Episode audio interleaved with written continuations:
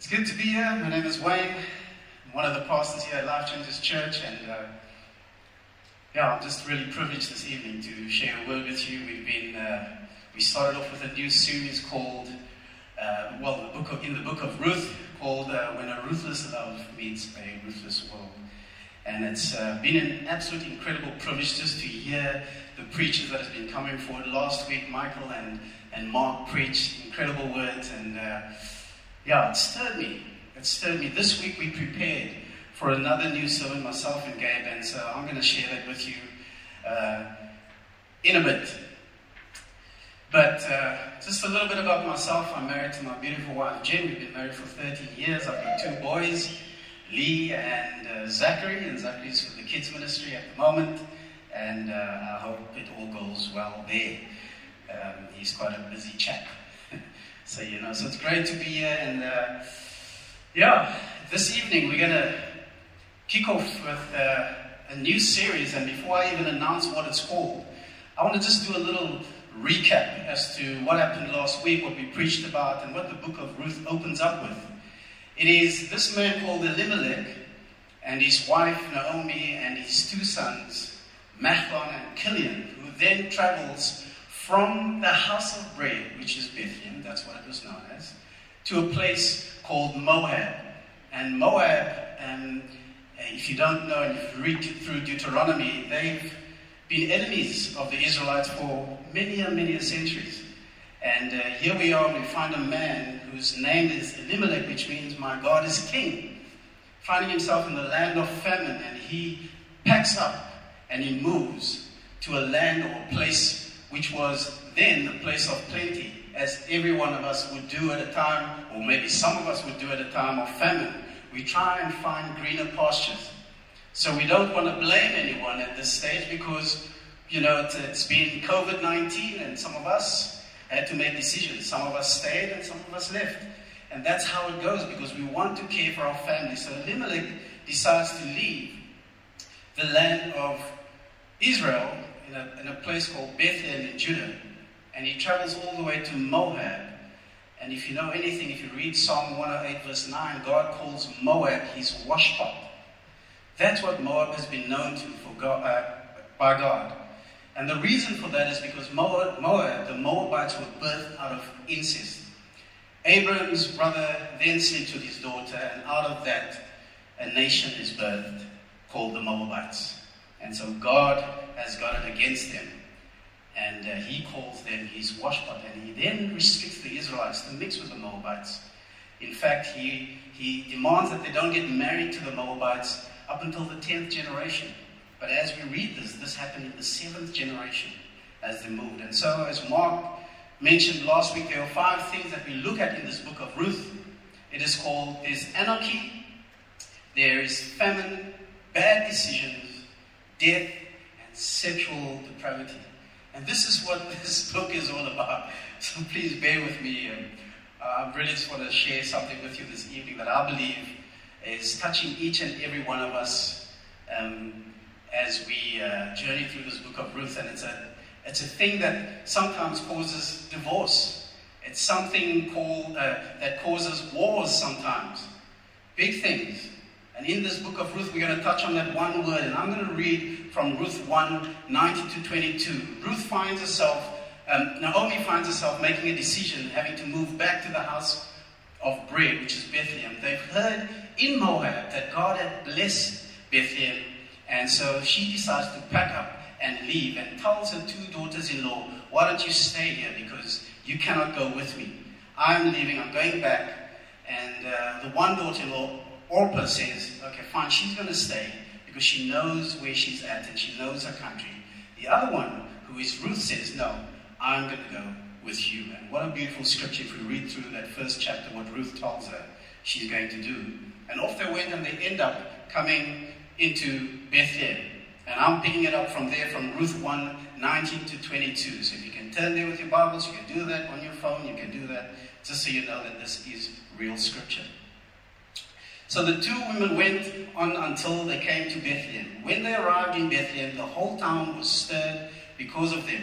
And the women exclaimed, Can this be Naomi?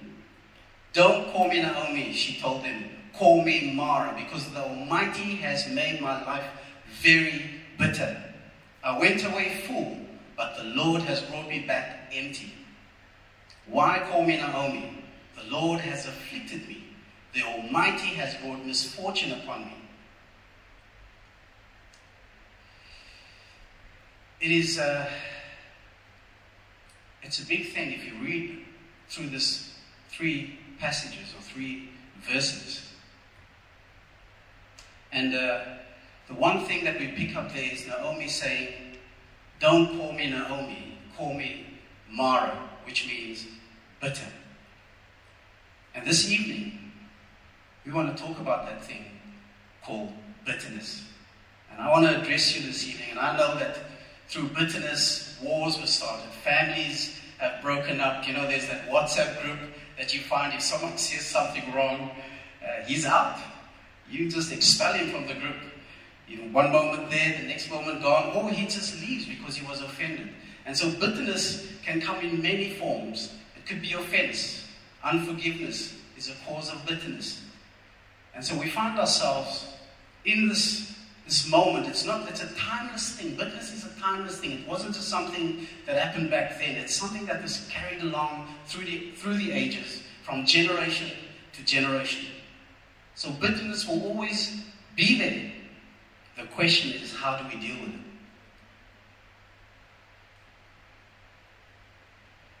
The first thing Mara said, uh, Naomi says is, don't call me Naomi, which meant pleasant. Call me Mara, which means bitter. And I want to remind us again this evening that sometimes our decisions determine our destiny. We make decisions sometimes that, you know, you, you don't look back, but you realize that you've ended in a place that you shouldn't have. You shouldn't have, but you've made that decision. You are there. And then you have to come back. This, this decision is not just about going where God is not, but it's always to come back to the house of bread, never to stay where you are. Here is a woman who felt bitter because of what happened to her. Now, spare a thought for Naomi. She followed her husband. And in those days, you follow your husband. If your husband packs up, you go with him. And so she leaves with him, but she comes back empty. Meaning she's got no husband, Elimelech dies, and her two sons. And she's left with Ruth at the end of it. And today the question is what has made you bitter? Maybe you've got bitterness inside of you. Maybe it's a broken relationship. Maybe someone has said hurtful things to you. Maybe things happened to you when you were younger and you don't want to talk about it, but you're living with it. And you almost have this haversack that you keep with you.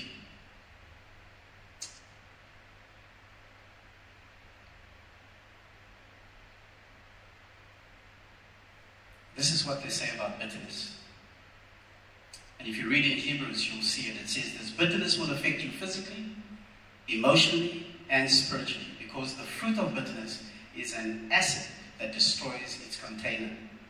When your heart is bitter, God will not be real to you. Why? Because hatefulness and holiness cannot dwell together. Hatefulness and holiness cannot dwell together in the same heart. And without holiness, you cannot see God. So bitterness has a seed. It has a seed. It's planted there. Someone said something to you. Someone did something to you. Maybe there was divorce in the family and it's left you bitter. The seed is what happened to you, but bitterness is the root that is in your heart. And this evening we want to deal with that. We want to deal with what the fruit of bitterness looks like.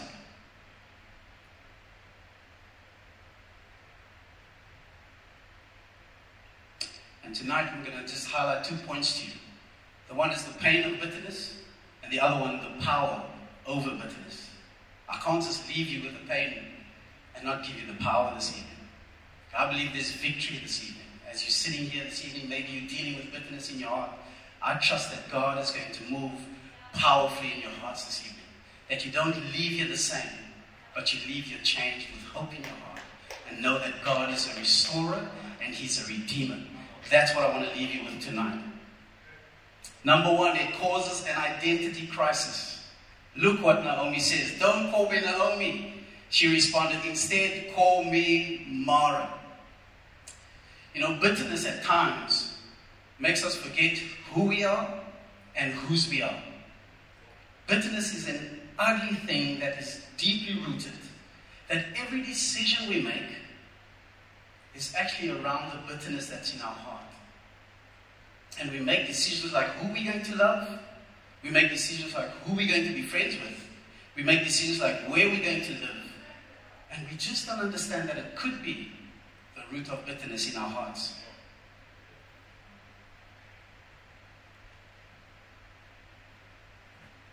I want to tell you that Jesus didn't suffer this identity crisis. He didn't. In fact, God, when Jesus came out of the water, said, This is my son, whom I love and whom I'm well pleased with. A great statement if we understand what that statement, statement means. And I just want to say to you this, this evening identity is a big thing in the life of the church. Identity determines where you go. Identity determines who you are. First and foremost, you understand who you are and whose you are and the decisions we make out of that. There is power when we understand who we are and whose we are. This is my son whom I love, in whom I am well pleased. This is my son, identity, whom I love, affection, and whom I'm well pleased with, affirmation. We struggle sometimes because we don't understand that God loves us, He is affectionate towards us, and He's already affirmed us. Naomi didn't understand that. She came back thinking God has given her the short stick, and she's now suffering because of what He has done to her. Sometimes we go through an identity crisis just because we don't understand that you are the son whom God loves and in whom He is well pleased with. You are the daughter whom He loves and whom He is well pleased with.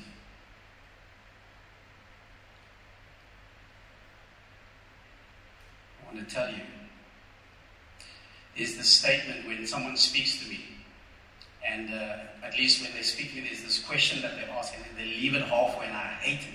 I hate it, promise you, I hate it. They come to me and say, Hey, Wayne, did you know? And then they continue with something else. I'm like, No, what? Tell me what? No, did you know? And then I had a friend who did that all the time when I worked at Old Mutual. And he would come to me and say, Wayne, did you know? And he deliberately would walk away. He would walk away, leave me hanging, and so I follow him every week. I was like, come on, finish your sentence. What? Did I know what? Is it something that I need to know? And he would leave me hanging right there. Wayne, did you know? And this evening, I want to tell you, I want to ask that question this evening. Mara, did you know? Perhaps you're bitter this evening. But I want to ask that question of you this evening. Mara, did you know? It causes spiritual blindness. Let me read that to you. It becomes so bad that we cannot see God's provision. I went away full, but the Lord has brought me home empty. I went away full, but the Lord has brought me home empty. Now, if you read that in context and if you understand that statement, you will know that Mara was in Moab at the time. And at the time when she was in Moab, she heard that God had blessed Israel. God had blessed Israel. So she packs up and she leaves to go towards the house of bread. God is faithful. Doesn't matter where you are, what you're going through. Right now, COVID has struck us. And we want to up and go. But if God says, stay, I'm going to provide. This is the house of bread. Then God will provide. She's in Moab. In Moab, the word comes that God has blessed Jerusalem, Israel. And she packs up and she goes back. Yet when she comes back, she says, I went away full.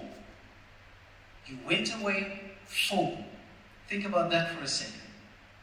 And you came home empty. It's like being in church. You know, we say it's like a, a spiritual backsliding picture that you want to paint. You're in the life of the church. Everything is great, but then you get lured away by the things of the world. We see things in the physical, we fail to see things in the spiritual. And we think it's better out there, so we go out and we have fun. We go out and we do what we're called to do. We think that it's better out there.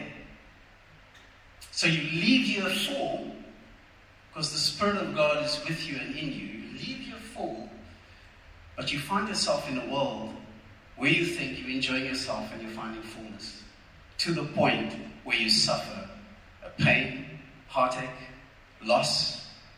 That's what the world offers you. We're living in a broken world.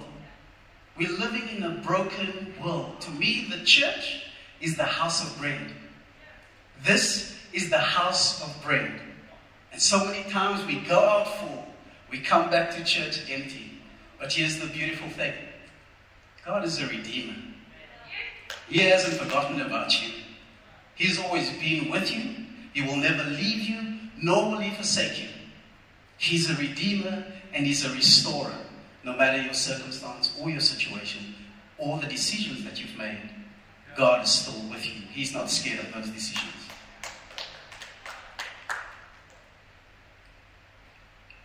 But you know, when we're spiritually blind, we cannot see the blessing. We cannot see the blessing. We are so spiritually blind sometimes that we mar- Naomi says this that she's left full, but she came back empty. She forgets what, she, what she came back to. A house that was blessed. God had just blessed Bethlehem, the house of bread. She still makes the statement. I came back empty. Yes, we can say that she lost the husband.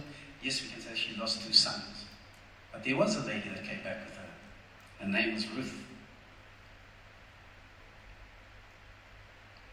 Faisal Malick is an author of a book called The Destiny of Islam in the End Times. He puts it this way Sometimes we are in such spiritual thirst that it causes spiritual blindness that we cannot see the spiritual well. I'll repeat that. Sometimes we are in such spiritual thirst that it causes spiritual blindness that we cannot see the spiritual well. Jesus is that well that never runs dry. I had a guy here that I ministered to a, few years ago, and just chatting to him, and I thought, um, you know, he was going through some tough times. He was looking for a job, and uh, just ministering and, and, sitting with him. And I said, hey, tell me how many interviews you've gone for. And he says, many, many ways. I've gone for many interviews. I said, well, oh, that's great.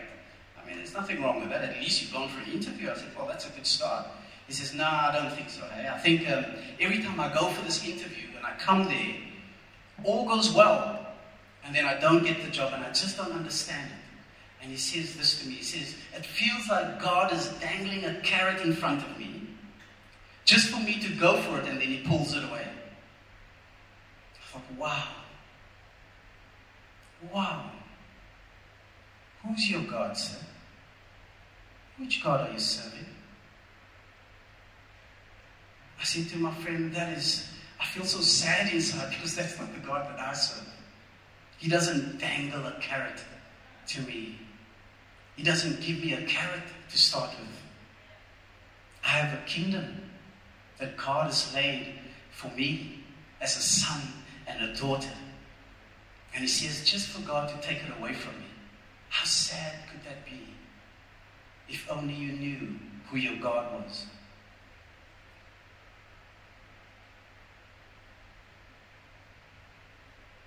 It causes us to blame. Bitterness causes us to blame.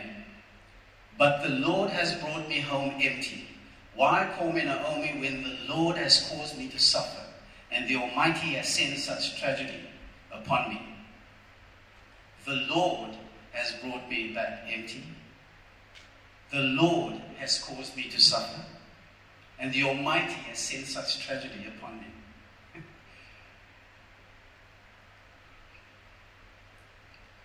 Bitterness chokes the joy and freedom God has given you. it chokes the joy and freedom that God has given you. We end up blaming everyone around us. You know, I've never met a man who wanted to, to divorce his wife say, you know what, I'm divorcing her because I just feel sorry for her. Never. Bitterness ends up blaming. We never look at ourselves. We're always looking at others and what they are doing. We can never say, well, I need to go and reflect and see what is happening in my heart.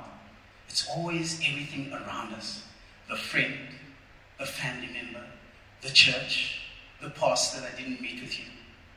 We start blaming everything around us, but we fail to look inside of us.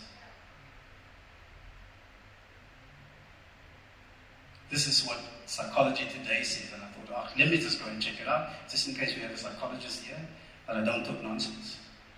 Bitter individuals often operate from a blaming and non empathetic perspective. Sorry, that's just, this is psychology. In their personal professional relationships, bitter men and women often blame others when things go wrong or when things do not work out as they wanted or expected. That's the psychologist. That's me. It is a trauma that stays, but it's also a trauma that stains. It stains relationships because we are blaming.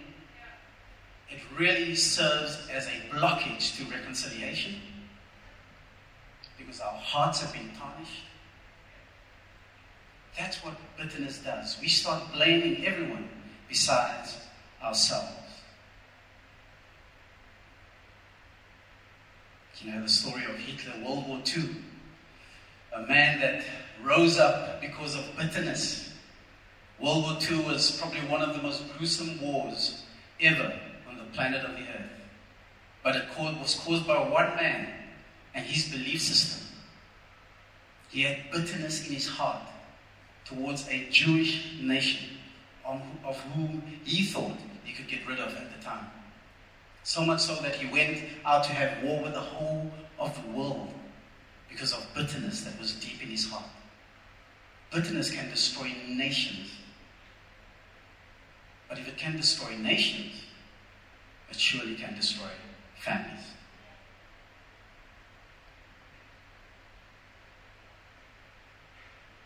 But we don't want to leave it there, do we?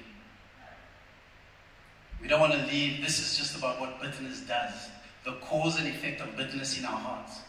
But I'm not going to leave you there this evening. Tonight I'm giving you the power over bitterness. Surely you would want to handle. I don't know where you are at at this stage, so man. I don't know what you are going through. Maybe there are things in your heart, decisions that you have to make. When I knew that I was going to preach about bitterness this whole week, I had to consider where I was. This is not just me telling you what bitterness is. This was me having to dig deep in my heart and make sure that I'm in the right place. And there were things that I had to confess in my heart to make sure that I'm right. Right with God and ensure that He's the one taking control and not me. Hebrews 12 says this from verse 1 to 3. Therefore, since we are surrounded by such great cloud of witnesses, let us throw off everything that hinders and the sin that so easily entangles, and let us run with perseverance the race marked out for us, fixing our eyes on Jesus, the pioneer and perfecter of faith. For the joy set before him, he endured the cross, scorning its shame, and sat down at the right hand of the throne of God. Consider him who endured such opposition from sinners, so that you will not grow weary and lose heart. Wow. It says this let us run with perseverance, fixing our eyes on Jesus, not on ourselves, on Jesus. And then it says, consider him who endured such opposition from sinners.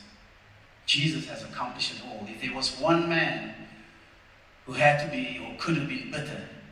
It was Jesus, an innocent man who took the cross, walked to the hill, and got nailed to that cross, an innocent man that took our shame and even our bitterness upon himself. It should have been Jesus. But it says, for the joy set before him. Jesus didn't even get bitter, but he became bitter. He became a thief, a liar. All the sin that we have, Jesus became. And yet, it was for the joy set before him. Zero bitterness in our Savior Jesus Christ.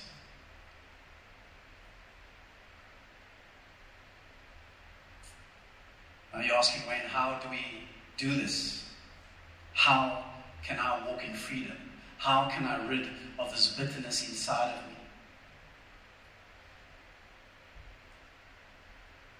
Number one, very easily, make a decision. Make a decision tonight, not tomorrow.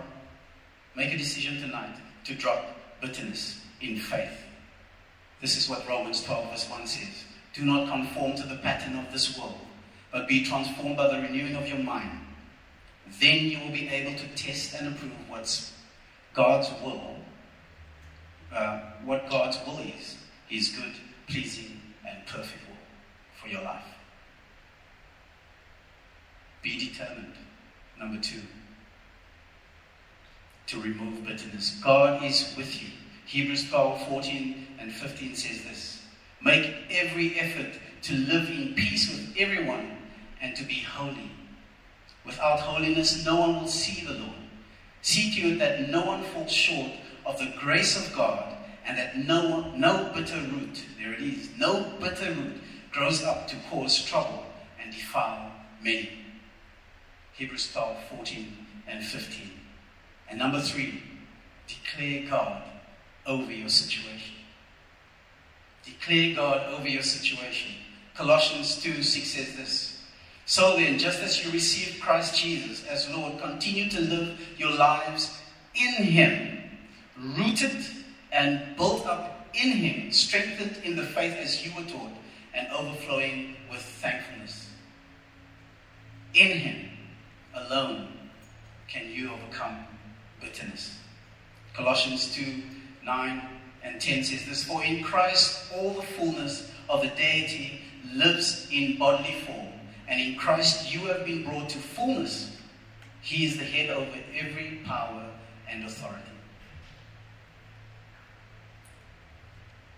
Christ lives in you. And for that reason, we've overcome. For that reason, we can walk free. For that reason, we don't have to harbor bitterness. Jesus says, Cast all your worries, anxieties upon me. All your burdens. My yoke is easy and my burden is light. Cast it upon Him. Do not walk with it. Do not let it get you down. Do not carry it with you. Cast it before, oh, before Him. He says His yoke is easy and His burden is light. Cast all your burdens, bitterness. Cast it upon Jesus. Let Him carry it. He's the one who died on that cross. If you cannot get rid of your bitterness, then it means you don't see the cross for the power that it has. The crucifixion of Jesus then doesn't display its power to you because you just don't trust that your bitterness can be uprooted.